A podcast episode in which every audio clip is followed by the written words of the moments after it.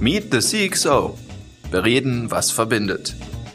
Herzlich willkommen, schönen guten Tag zu einer neuen Folge von Meet the CXO. Mein Name ist Thomas Chersig und ich habe heute Professor Thomas Köhler als Gesprächspartner bei mir. Tom, herzlich willkommen. Ja, herzlichen Dank für die Einladung und ein herzliches Grüß Gott aus München. Wir wollen heute mal rund um die Themen AI und Security sprechen. Aber zuerst mal, du bist eigentlich von der Ausbildung her Betriebswirt. Wie kommt man als Betriebswirt zum Thema Security und äh, AI?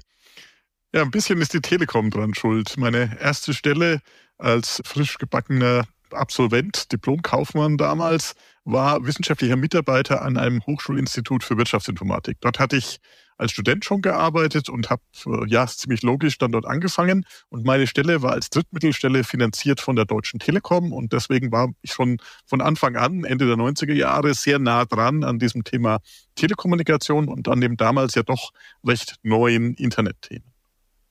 Und das war letztendlich die Grundlage, die dann Jahre später dazu geführt hat, dass ich mich natürlich mit Cybersicherheit sehr, sehr intensiv beschäftigt habe und bis heute beschäftige. Du bist jetzt nicht nur Gründer einer Firma und kümmerst dich darum, Dinge wie Security und AI leicht verständlich rüberzubringen, sondern bist auch Buchautor zu diesem Thema. Was motiviert dich eigentlich gerade in diesem Punkt, dieses leicht verständliche mal zu adressieren? Also mein letztes oder neuestes Cybersicherheitsbuch heißt Chefsache Cybersicherheit. Und anders als einige Reihe von Büchern, die ich zuvor geschrieben habe, habe ich mir ganz gezielt diese Zielgruppe Führungskraft vorgenommen, weil man es zu oft immer noch heute merkt, dass auf der Führungsetage Technikwissen nicht zu sehr verbreitet ist, sondern man muss immer fragen und man hat natürlich dann, wenn man es auch nicht selber versteht oder nicht in Tiefe versteht, auch immer die Tendenz, das von sich wegzuschieben. Aber seit ein paar Jahren beobachten wir eben, dass Cyberrisiken so massiv zugenommen haben, dass sie existenzbedrohende Risiken sein können. Existenzbedrohende Risiken, es gab die ersten Firmenpleiten etwa seit 2020 da. Und da sagt natürlich auch das Gesetz, also das Aktiengesetz und in Folge auch das Handelsgesetzbuch, ich muss als Führungskraft, als in Verantwortung stehender Vorstand oder Geschäftsführer bei existenzbedrohenden Risiken ein Risikomanagementsystem aufsetzen. Das heißt, ich muss mir am Ende des Tages Cybersicherheit sehr genau ansehen. Und darauf versuche ich immer wieder hinzuweisen, weil ich glaube, dass die nötigen Budgets, den nötigen Drive, damit es dann auch im Unternehmen umgesetzt wird, der kann nur von ganz oben kommen. So, also bist du eher derjenige, der versucht, kein Hype-Thema zu promoten, sondern Hype-Themen leicht zu erklären und verständlich rüberzubringen. Und damit sind wir ja eigentlich in dem neuen Hype-Thema in der IT-Branche, das Thema künstliche Intelligenz oder AI an der Stelle. Wie siehst du diese Entwicklung jetzt nicht zuletzt gerade durch so Themen wie ChatGPT? Äh, kommt das ja ganz anders in unserer Lebenswirklichkeit an? Also als jemand, der schon in seinem Studium mit maschinellen Lernen und Themen beschäftigt wurde, habe ich eigentlich Jahrzehnte auf diesen Durchbruch gewartet. Ja, wir haben damals mit wenig Rechnerleistung konnten wir Dinge, die man sich auch ausdenken konnte, dann quasi nachbauen und letztendlich hat es keinen interessiert. Seit einem Jahr hat sich das geändert. ChatGPT, du hast das Stichwort genannt, war sozusagen der Augenöffner für viele und da ist plötzlich was passiert, das mit sogenannter generativer KI plötzlich alles Mögliche möglich scheint und vor allen Dingen, und auch das ist wieder wichtig, in einer für jeder Mann, jede Frau zugänglichen Möglichkeit. Ich brauche ja nur ein Textinterface, tippe da was ein oder lade irgendwas hoch und dann kommt irgendwas zurück. Und dieser Charme, dass dann irgendwas Spannendes zurückkommt und vielleicht was Neues oder vielleicht was man noch nicht nachgedacht hat, der macht natürlich diesen Reiz aus von dem, was wir jetzt als Hype erleben. Jetzt sagst du, da kommt irgendetwas zurück. Wenn ich vorher bei einer Suchmaschine, zum Beispiel bei Google, eine Frage eingestellt habe, dann kamen da ja gefühlt tausend verschiedene Antworten. Wenn ich das Ganze bei ChatGPT mache, dann gibt es nur eine Antwort. Gibt es zukünftig nur noch eine Wahrheit? Das ist eine ganz gefährliche Sache, zumal ChatGPT ja keine Quellen dann liefert, sondern wenn man da was reinfragt, kriegt man einen Text, der ist sehr, ich sage jetzt mal, selbstbewusst, ja, also wie wenn man einen Unternehmensberater fragt und der mit dem Drive eben dieses selbstbewussten, frisch von der Uni kommenden Absolventen sagt, so, das ist es jetzt und da müsst ihr jetzt drauf hören, lieber Unternehmenslenker. Genauso ist es bei ChatGPT auch. Es lässt eigentlich keinen Widerspruch zu und lässt auch keine Nachfragen zu. Und dann fragt man ja meistens Dinge, die man nicht selber weiß. Und dann ist man geneigt, das zu glauben. Und das ist sehr, sehr oft ein ganz gefährlicher Irrschluss. So, das heißt, wir müssen eigentlich wirklich auch als ja, Menschheit nochmal lernen, wirklich mit dieser Technologie umzugehen, damit wir nicht in dem Trugschluss sind, dass die eine Wahrheit tatsächlich die Wahrheit ist, sondern das, was wir aus dem klassischen Journalismus kennen, das Hinterfragen, wie kann das denn künftig stattfinden? Also zunächst mal müssen wir festhalten, dass jedes von diesen Systemen, das ist ja nicht nur ChatGPT von OpenAI, stark gefördert von Microsoft, das ist Google Bart, das ist jetzt so zunehmend auch Facebook mit verschiedenen Modellen, die da kommen und das sind in Deutschland Aleph Alpha und so weiter. All diese Systeme bilden quasi das Mindset ihrer Schöpfer ab. Ja, also grundsätzlich sind die meisten Systeme, die wir jetzt kennen, und ich glaube, das ist für alle Zuhörer mal ganz wichtig, eigentlich Abbilder des Internet. Das heißt, man hat möglichst viel von erreichbaren Datenbeständen aus dem Internet, aus irgendwelchen Datenbanken, irgendwelche Bücher. Übrigens auch Teile meiner Bücher findet man dann irgendwie als Grundstoff für diese KI-Revolution. Und daraus generiert das System Antworten. Und je nachdem, wie die Erschöpfer sind oder auch wie deren politischen Vorstellungen zum Beispiel sind, danach richten sich die Ergebnisse. Das heißt, das, was wir im Augenblick sehen, ist durch die Dominanz jetzt der US-Technologiefirmen letztendlich auch ein Abbild der US-Politik oder der US-Technologievorstellungen. Und das macht die ganze Sache sehr, sehr interessant, wenn es um das Thema Bias geht. Aber es ist natürlich auch, wie du gerade gesagt hast, auch journalistisch eine Frage, wo ist denn die Wahrheit? Ja? Ist das sozusagen das kondensierte Internet von vor zwei Jahren? Das war bis vor kurzem ChatGPT. Oder müsste man dann äh, vielleicht doch selber nochmal zur Seite suchen? Und ich glaube, auch die Erbauer haben das jetzt verstanden. Wenn man zum Beispiel in Bing, also in der Bing-Suche, dann OpenAIs ChatGPT nutzt, da kommen dann zumindest so ein paar Quellen, sodass man auch die Chance hat, auch mal nachzuvollziehen, woher das System auf diese Antworten kommt. Du hast gerade in einem Nebensatz von Bias gesprochen. Das ist natürlich auch ein Punkt, den insbesondere die Kritiker von künstlicher Intelligenz immer sehr häufig ranbringen. Ein Beispiel dafür war eine Fußgängererkennung eines US-amerikanischen Fahrzeugherstellers, der People of Color signifikant schlechter erkannt hat als hellhäutige Menschen. Insbesondere deswegen, weil für das Training dieser Modelle hellhäutige Menschen fast ausschließlich verwendet worden sind. Wie kann man denn künftig A, so ein Bias erkennen und auch vermeiden dann? Das ist, glaube ich, die spannendste Frage überhaupt in den ganzen KI-Themen. Das Hauptproblem letztendlich sind schon die Trainingsdaten. Das heißt, die Auswahl der Trainingsdaten entscheidet über die Qualität des Objekts dann. Ich habe ja dann ein Blackbox-System. Das heißt, ich kann nicht unbedingt immer nachvollziehen oder das, was von der Politik und der Regulierung geforderte Nachvollziehbarkeit dieser KI-Entscheidung ist gar nicht unbedingt gegeben. Das heißt, ich muss bei diesen Trainingsdaten anfangen und ich brauche natürlich hinten raus in irgendeiner Art und Weise einen Mechanismus bei wichtigen Ergebnissen zumindest, der dann feststellt, ah, Moment mal, könnte da was falsch sein. Und da brauchen wir wieder, ob wir wollen oder nicht, den gesunden Menschenverstand. Ob das dann jemand ist, wie jetzt bei OpenAI, der in Kenia dann die Antworten als plausibel erkennt oder auch nicht. Ja, da gibt es ja riesen Firmen, die nichts anderes machen, als das sozusagen zu bewerten. Also ob doch wieder der Mensch da ist oder der Mensch vor dem Bildschirm, der die Ergebnisse nutzt, das müssen wir noch sehen. Also brauchen wir vielleicht sowas wie so eine Meta-KI künftig, die dann die Ergebnisse unterschiedlichen KIen aggregiert und dann daraus, sage ich mal, nochmal Korrekturen mit einbringt? Da bin ich mir nicht so sicher, weil je mehr wir das Ganze verschleifen, umso flacher wird's dann auch. Also meine persönliche Erfahrung ist, und ich habe für ein neues Buch, was da jetzt zum Jahreswechsel erscheint, wiederum bei Campus zu dem Thema KI, also auch wieder mit Zielgruppe Unternehmerinnen und Unternehmer und Führungskräfte, da haben wir das intensiv ausprobiert. Und klar ist, bei Themen, von denen man initial keine Ahnung hat, liefert das beeindruckende Ergebnisse. Bei Themen, bei denen man sich auskennt, kann das ganz hilfreich sein, noch irgendwelche Aspekte zu erkennen aber im Schnitt kommt Mittelmaß raus. Ja, das ist das ganz Wichtige. Bei allen Systemen, die wir jetzt haben, kommt nicht mehr raus, als das wir reingetan haben. Und wir haben sozusagen einmal das große Internet und alles, was irgendwie an Lesestoff verfügbar war, da reingepackt. Und das wird jetzt irgendwie wieder geschüttelt und kommt dann raus. Das heißt, es verflacht. Und je mehr ich sozusagen noch weitere Themen da drauf mache, umso flacher wird es in Summe meine Erfahrung ist, je mehr ich dann die Dinge aggregiere, umso flacher wird es, umso trivialer wird es. Das kann für manche Dinge ausreichend sein, aber führt dann auch dazu, dass wir uns in so einer Art, ja, ich sage jetzt mal, intellektuellen Race to the Bottom eher so auf ein gedankliches Mittelmaß einigen werden. Bleiben wir mal noch einen Augenblick bei der Risikoperspektive. Es gibt ja neben ChatGPT und BART auch äh, andere generative AI. Also AI, wo ich mir beispielsweise aus Texten Videos generieren lasse oder ich selbst habe eine AI neulich mal ausprobiert, HeyGen.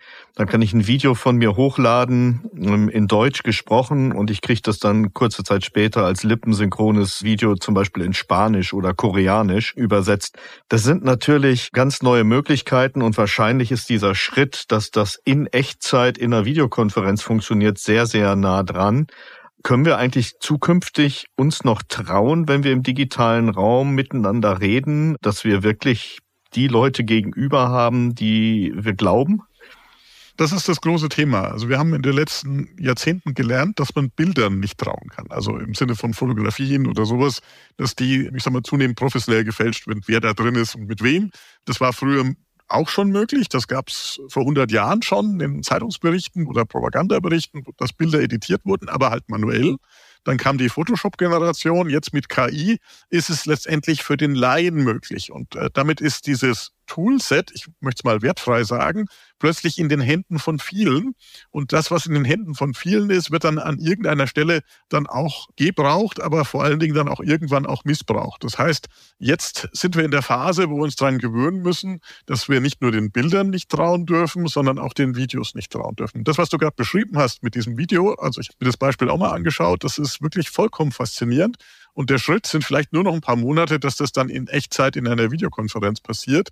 Und äh, der weitere gedankliche Schritt, dass man das dann benutzt, um in der Videokonferenz irgendwas vorzuspielen, der ist, glaube ich, schon passiert. Das hatten wir ja im Ukraine-Konflikt, dass da irgendwelche Videokonferenzen liefen, unter anderem mit den Bürgermeisterinnen von Berlin, die sich dann herausgestellt haben, dass das gar nicht die richtigen Personen waren. Das war jetzt High-End und sophisticated möglicherweise oder auch in der Verblendung des Augenblicks. Das könnte Mainstream werden und darauf haben wir als Gesellschaft überhaupt noch keine Antwort, wie wir mit diesen Risiken umgehen wollen.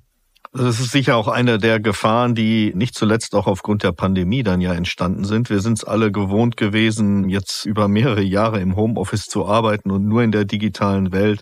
Also klares Plädoyer für die menschliche Interaktion unmittelbar und direkt. Absolut. Also das Hinfahren, so sehr wir das diskutieren muss, ob es immer sein muss. Ja, das haben wir ja gerade gelernt in den letzten Jahren. Das Hinfahren und das persönlich Sprechen ist zumindest zu Beginn eines Projekts oder einer Zusammenarbeit immer noch dringend geboten. Allein um das zu verifizieren, möglicherweise in Zukunft, aber auch um diesen menschlich-persönlichen Austausch in Gang zu bekommen. Und dann habe ich festgestellt, wenn das mal läuft, dann kann man auch über Monate oder sowas, ohne dann jetzt jede Woche durch die Gegend fliegen zu müssen, weiter an gemeinsamen Themen arbeiten. Aber dieses gemeinsame Verständnis ist weit mehr, als sich auf dem Bildschirm anzuschauen. Wenn ich jetzt nochmal den Bogen zu dem Thema Cybersicherheit drehe, dann wird natürlich auch KI ja für die Angreiferseite extrem spannend. Ich muss ja künftig nicht mal mehr eine Programmiersprache beherrschen. Ich muss ja einfach nur in einem Eingabefeld sagen, greif mir bitte die Webseite der Telekom an. Schöne neue Welt für den Angreifer. Und wie gehen wir eigentlich als Unternehmen damit um? Also wir haben im Prinzip jetzt dieses Phänomen, was wir vor ein paar Jahren mal beschrieben haben als Script-Kiddies, hat sich jetzt potenziert. Script-Kiddies waren die, die aus dem Internet irgendwas runtergeladen haben an Schadsoftware und haben das mal ausprobiert und dann bei Unternehmen, die nicht darauf vorbereitet waren oder schlecht darauf vorbereitet waren, größere Schäden erzeugt. Das Risiko ist jetzt nochmal viel, viel größer mit generativer KI, weil sie mit den gängigen Systemen heute bereits einfache, durchaus grundlegend taugliche Schadsoftware schreiben können ohne zu viel technisches Wissen mitbringen zu müssen. Das erhöht sozusagen die Risiken durch, ich sage es mal, semikundige.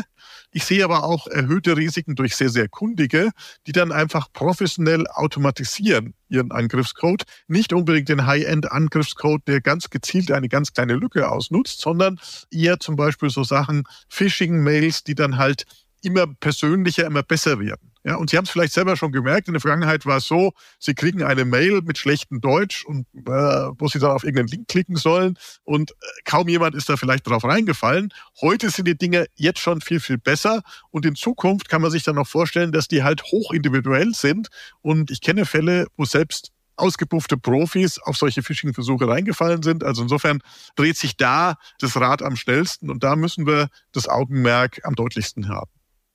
Jetzt verlassen wir mal so ein bisschen die Risikoperspektive. Wir wollen ja nicht so mit der klassisch German Angst unterwegs sein, sondern jede Technologie bringt ja auch Vorteile mit sich. Wenn ich jetzt mal speziell auf so ein mittelständisches Unternehmen schaue als Beispiel, wo kann denn KI dort helfen, effizienter, effektiver zu werden und vielleicht auch so eine Marktposition auszubauen? Also überall da, wo zum Beispiel Kundenservice Geld kostet, da ist KI perfekt aufgestellt. Also wenn Sie im Endkundengeschäft sind, wissen Sie sehr oft, die Margen sind klein und wenn ich dann auch nur ein oder zwei Support-Calls pro Jahr von dem Kunden generiere, dann ist im Prinzip das ganze Geschäft schon dahin. So, das heißt, der Best Service ist No Service oder der Best Service ist automatisierter Service. Und mit KI kann ich, wenn ich zum Beispiel mein eigenes domainspezifisches Wissen meines Unternehmens in so ein Kundeninteraktionssystem packe, unter Umständen den Kunden zufrieden machen, im Sinne von, er ist mit seinem Supportanfragen gut bedient und gleichzeitig auch am Support sparen. Also das ist sozusagen der heilige Gral und da sehe ich jetzt die Chance, dass das auch zugänglich wird für Mittelständler. Genauso auch wie Automatisierung im Bürobereich, zum Beispiel im sonstigen Interaktionen bei Analysen von Verträgen, wenn Sie jetzt große Rechtsanwaltskanzleien haben. Überall da spare ich Kosten, überall da spare ich Arbeit und überall da sind wir natürlich mitten in dem Paradigma, oh Gott, oh Gott, generative KI klaut uns jetzt die Arbeit. Aber ich glaube, auch das muss man sehr, sehr differenziert sehen. Ich glaube, das ist nochmal ein gutes Stichwort. Wir stehen ja vor einem demografischen Wandel in Deutschland. Alleine, wenn ich dem Statistischen Bundesamt Glauben schenke, was ich tue, dann verlieren wir in den nächsten zehn Jahren rund 20 Prozent der Erwerbstätigen. Also die zur Verfügung stehende Arbeitszeit wird deutlich weniger sein. KI eine Chance in dem Kontext? Absolut. Und da müssen wir eben nochmal differenzieren. Ich sag mal, von diesen halbgaren Beschreibungen, was denn da passiert. Also es werden nicht die Arbeitsplätze per se weggehen, sondern es sind einzelne Tasks, die automatisiert werden. Genauso schon in Automatisierungswellen, die wir in der Vergangenheit schon hatten. Also im Prinzip so seit Mitte, Ende der 90er Jahre haben wir ja mit der Digitalisierung auch schon erste Automatisierungswellen wo auch schon gesagt wurde, jetzt werden so und so viele Leute ihren Job verlieren. Nein, äh, die Leute werden, wenn sie es denn wollen und diese Tools adaptieren und die Unternehmen, die dabei unterstützen, potenziell produktiver. Das heißt, es ist durchaus denkbar, dass ein Mitarbeiterin, ein Mitarbeiter in so einem Bürojob 20, 30 Prozent produktiver wird und damit dann ich eben mit vier Leuten auskomme, wo ich dann eben diese fünfte Person nicht mehr finde, die ich vielleicht heute schon nicht mehr finde, Stichwort Fachkräftemangel. Wie würdest du denn sagen, wenn jetzt unter den Zuhörern hier ein mittelständisches Unternehmen ist, das sagt, okay, spannend, ich möchte mich jetzt mal damit auseinandersetzen und ich möchte mal sehen, welche Chancen habe ich denn damit als Unternehmer? Wie wäre so der nächste Schritt? Was müsste man jetzt tun? Also zunächst mal kann ich diese generative KI auf unterschiedliche Art und Weise nutzen. Das, was in den Medien äh, groß und breit diskutiert wird, ist natürlich für jedermann, jede Frau zugänglich. Das heißt, ich nutze quasi entweder so kostenlosen Testzugang oder besser noch ein Business-Abo bei einem der großen Dienste. Also im Augenblick gibt es zwei große Dienste, Google Bart und OpenAI mit Microsoft. Und da muss ich dann natürlich darauf vertrauen, dass die Daten, die ich dort hochlade, nicht im Trainingsdatenbestand lande und habe noch andere Themen rund um Datenschutz und Co. Deswegen mit aller Vorsicht, ja, das kann ich so für erste Versuche nehmen. Darüber hinaus wird gerne vergessen, bei all diesen Blicken, ja, wie das Kaninchen auf die Schlange, ja, die Trainingsaufwendungen sind so riesig, das kann sich niemand leisten. Und OpenAI hat jetzt schon 10 Milliarden US-Dollar verschlungen von Microsoft. Das sind ja die Themen, die in der Presse kommen. Da hat der Mittelständler natürlich sofort den Blick, oh Gott, das kann ich mir überhaupt nie selber leisten. Ich glaube, es ändert sich gerade. Es ändert sich gerade auf zwei Wegen, weil es gibt hier zum Beispiel die Firma Facebook Meta, die ist late to the party und die bietet ihre KI-Modelle als Open Source an. Das heißt, es kann sich grundlegend jeder runterladen und damit mit seinen eigenen Daten, und das ist wichtig, auch Dinge bauen. So. Und wenn ich meine eigenen Daten habe, habe ich natürlich nicht die Notwendigkeit, unbedingt das ganze Internet runterzuladen und da drin zu verarbeiten, sondern ich nutze zielgerichtet mein eigenes Firmenwissen. Ich lasse so eine KI über meine eigenen Firmendaten laufen. Dann brauche ich entsprechend furchtbar viel weniger Rechnerleistung und habe aber trotzdem was, was mir persönlich nützlich ist. Was natürlich nicht universelle Fragen beantwortet, aber was in meiner Domäne, in meinem Wissen was macht. Und das machen wir gerade mit einzelnen Firmen und die Ergebnisse sind vielversprechend. Das heißt, ich kann schon für, wenn ich die Mitarbeiter habe, die sich bereit sind, damit zu beschäftigen, mit Technikaufwandung von so einem mittleren fünfstelligen Betrag, kann ich tatsächlich taugliche KI bauen, die für mein Unternehmen oder auch besser vielleicht für meine Branche Dinge tut, die tatsächlich geschäftlich nützlich sind. Und da sehe ich gerade die größte Bewegung nach diesem Hype vor einem Jahr. Alles ist groß. Kommen wir nun zu tauglichen Dingen. Und wenn man sich das anschaut, die neuesten KI-Modelle sind so klein, dass sie in tauglicher Form zum Beispiel auf dem Google Pixel Smartphone laufen können. Ja? Und das hätte vor einem Jahr auch noch keiner gesagt. Das heißt, entscheidend ist jetzt nicht, was mache ich, sondern die entscheidende Frage ist, wie bei vielen anderen Technologien auch, wann ist der richtige Einstiegszeitpunkt, sodass der Nutzen für mich optimal ist, aber ich die Investitionssumme problemlos stimmen kann. Nehmen wir nochmal das Stichwort Hype auf. Du hast es auch gerade erwähnt. Vor zwei Jahren war es noch gefühlt so, wir mussten alle sterben, wenn wir jetzt nicht unbedingt ein Blockchain-Programm in einer Firma laufen lassen. Heute redet niemand mehr über Blockchain, aber äh, in Wirklichkeit ist es natürlich eine super Technologie, die auch in vielen Bereichen ihren Einzug gefunden hat. Droht uns Ähnliches mit AI? Äh, ganz sicher es ist auch schon passiert, wenn ihr mich fragt, jetzt hier an der Stelle. Wir hatten tatsächlich vor ein paar Jahren diese Blockchain-Propheten. Ja, wenn man die Leute anschaut, die das propagiert haben und die rumgelaufen sind, wir brauchen jetzt ein Blockchain-Projekt, dann waren das sehr, sehr oft Leute, die hatten jetzt nicht gerade eine Vergangenheit im IT-Umfeld oder ein Track Record in dem Bereich, aber das war halt ein hippes Thema, was niemand verstanden hat und da setzt man sich drauf. So. Viele meiner Kunden sind zum Beispiel in der Logistikbranche, ja, wo es ja um den Cent geht, wo so Sachen wie Lieferzuverlässigkeit, Lieferketten und so weiter weiter extrem wichtig sind. Und da hatte ich teilweise bei einem dieser Logistikkunden jede Woche jemand, der dann bei meinem Kunden aufgeschlagen ist, gesagt hat, wir brauchen jetzt ein Blockchain-Projekt für die Supply Chain. Sag ich, super. In keinem der Fälle war das irgendwie nützlich. Ja, Blockchain ist eine gute Technologie, aber wofür es propagiert wurde, waren vielleicht fünf Prozent der tatsächlichen Anwendungsfälle. Den Rest konnte man viel einfacher, besser und billiger auch anders machen. Und äh, so ist es bei KI in ähnlicher Form jetzt auch. Es sind die gleichen Leute, auch das gleiche Mindset, diese Guru-Gedanke, der dann rumläuft und diesen Hype breitet und ahnungslose Mittelständler oder auch große Unternehmen, und das ist eigentlich erschütternde, fallen da auch unter Umständen drauf rein. Deswegen auch hier der wichtige Gedanke, danke dir dafür, wir haben in diesem Bereich in den letzten Jahren eine Tendenz zum Hype. Also die IT ist voll von Hype-Begriffen, die dann ein paar Jahre später letztendlich keinen mehr interessieren. Und hier wird es genauso passieren. Hier werden wir genauso durch das Tal der Tränen gehen, wo wir feststellen, diese Versprechungen sind nicht alle einlösbar, viele Ergebnisse sind falsch, Systeme halluzinieren, ich muss eine Menge Aufwand daran stecken, damit es dann wirklich funktioniert.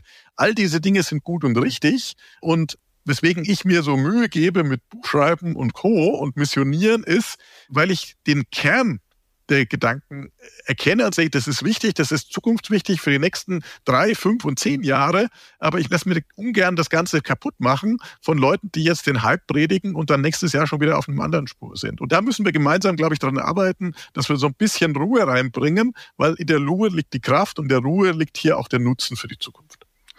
Also mein Lieblingshype ist ja immer noch das Thema Cloud, ne, was ja eigentlich ein On-Prem-Rechenzentrum bei jemand anderem ist. Und insofern klares Plädoyer auch bitte Hype runterfahren, mehr auf den seriösen Hintergrund der Technologie schauen. Und dann kann es auch klappen, dass man damit wirklich wertstiftende Services aufbaut? Absolut. Prima. Wenn wir jetzt nochmal versuchen, so diese Nutzen-Risiko-Perspektive ein Stück weit zusammenfassen. Ich glaube, ein dicker Strich drunter gezogen heißt, Medienkompetenz wird wichtiger denn je zuvor? Absolut. Das ist äh, letztendlich, seitdem ich mich mit dem Thema beschäftige und seitdem wir überhaupt, ich sage jetzt mal, Internet haben und dann vor allen Dingen mobiles Internet und dann unser ganzes Lebensumfeld sich verändert hat, ja, das Smartphone ist ja sozusagen die Fernbedienung zur Welt und die erste Auskunftsstelle, Mobile First und so weiter. Diese ganzen Sachen, die wir in Privaten erlebt haben, erleben wir in ähnlicher Form mit so ein bisschen Nachlauf ja auch im Businessumfeld. Ja, auch da kommt kein Betrieb mehr ohne Internetzugang aus. Auch da arbeitet man damit und auch da muss man natürlich genau hinschauen, wo die Reise hingeht. Und Medienkompetenz ist das Entscheidende. Gerade in der Vergangenheit war es schon schwierig genug, Wahrheit und Relevanz irgendwie zu bewerten Jetzt, wo das Gegenüber eine selbstbewusste KI ist, die in diesem überheblichen Duktus sagt, so ist es jetzt, ist es umso wichtiger, genau reinzuschauen. Und da kann ich nur jedem empfehlen, die eigene Person, wenn man selber ein bisschen in der Öffentlichkeit steht, oder das eigene Unternehmen, was ja immer irgendwie in der Öffentlichkeit steht, einfach nicht mal zu googeln, sondern mal durch so eine KI zu schieben und mal zu schauen, was schreibt denn die KI oder auch jene KI oder die dritte KI über das Unternehmen? Und ich glaube, ihnen wird die Augen aufgehen, was da teilweise für ein Blödsinn da ist. Um ein Beispiel zu nennen, ich habe eine ganze Reihe von Büchern geschrieben. Dieses KI-Buch wird jetzt Nummer 17. Ja? Und wenn man da reinfragt, ja, welche Bücher hat Thomas Köhler geschrieben, ist eine reine Glücksfrage, was man bekommt. Also ungefähr ein Drittel der Treffer ist richtig. Und dann kriegen Sie auch Bücher, die habe ich nie geschrieben, die hat jemand ganz anders geschrieben. Oder ähnliche Titel, die es gar nicht gibt auf dem Markt, äh, weder in Deutsch noch in Englisch. Ja? Also da merkt man, äh, Moment, irgendwas stimmt da überhaupt nicht. Irgendwo müssen wir genau hinschauen und das geht nur mit Medienkompetenz, das geht nur mit der Bereitschaft, all das, was wir zu sehen bekommen, zu hören bekommen, permanent zu hinterfragen.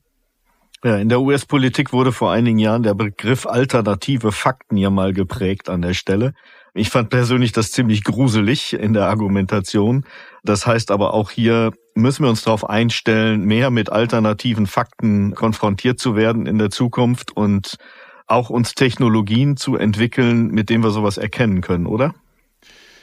Ja, also das wird die Herausforderung sein, diese sogenannte Halluzinieren, das ist so der Fachbegriff, den man da jetzt hat, von KI-Systemen äh, zu begrenzen. Dieses Erfinden von Fakten, wenn es denn nichts letztendlich gefunden wird, oder das Vermischen von Fakten oder auch ein simples falsches Quellen. Ja, das Internet ist ja voll von falschen Quellen, das potenziert sich natürlich dann auch in einer KI. Das wird die große Challenge sein, dass wir in irgendeiner Art und Weise Mechanismen finden müssen. Aber das ist jetzt nicht unbedingt nur spezifisch von der KI. Wir merken es ja auch schon im Journalismus oder in dem, was wir mit Social Media und den ganzen Aufregerthemen um aktuelle Ereignisse eben sehen. Ja, da gibt's dann bei Twitter oder jetzt heißt es X zum Beispiel auch so inzwischen Community Notes, wo ich dann sagen kann, äh, äh das Video ist jetzt nicht von letzten Jahr, von da und da, sondern das ist von vor fünf Jahren und zeigt was ganz anderes.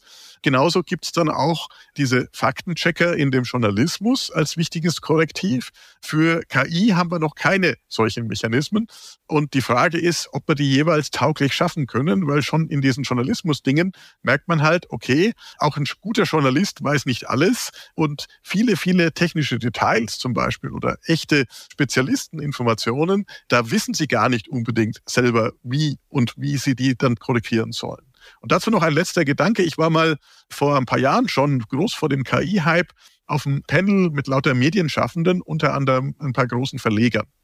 Und einer dieser Verleger hat mir was Augenöffnendes gesagt. Er hat nämlich gesagt, Herr Köhler, wir sind schon froh, wenn wir auf einer Zeitungsseite nur drei gravierende Fehler haben. Ich glaube, das muss man sich mal setzen lassen. Das war der Anspruch von einem absoluten A-Liga-Zeitungsverlag drei gravierende Fehler auf einer Seite. Alles, was besser ist, ist gut. Und letztendlich müssen wir mit einer gewissen Unschärfe zu leben lernen. Und wir müssen dann, wenn es letztendlich um was geht, wenn es wirklich relevant ist, dann auch bereit sein, sozusagen nochmal nachzufragen. Und derjenige, der nachfragt, der darf dann auch nicht abgestraft werden, sondern den muss man supporten sagen, hier, guck mal, da ist die Originalquelle, jetzt kannst du es dann nachlesen und da findest du das dann auch. Also diese Art von Accountability brauchen wir auch in AI-Systemen der Zukunft.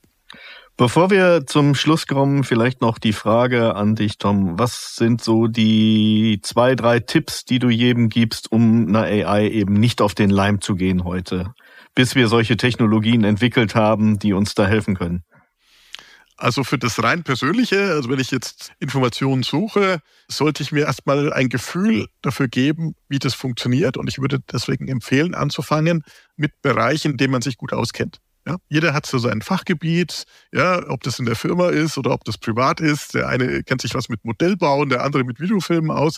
Wenn man da erstmal reinfragt und fragt mal gängige KIs, welche Ergebnisse habe ich da, dann bekommt man ein relativ gutes Gefühl dafür, wie leistungsstark dieses Ding ist. Und dieses Gefühl, wie leistungsstark das ist, lässt sich meistens relativ gut auf andere Themengebiete, von denen man eben keine Ahnung hat, übertragen. Ja, so, das ist das eine.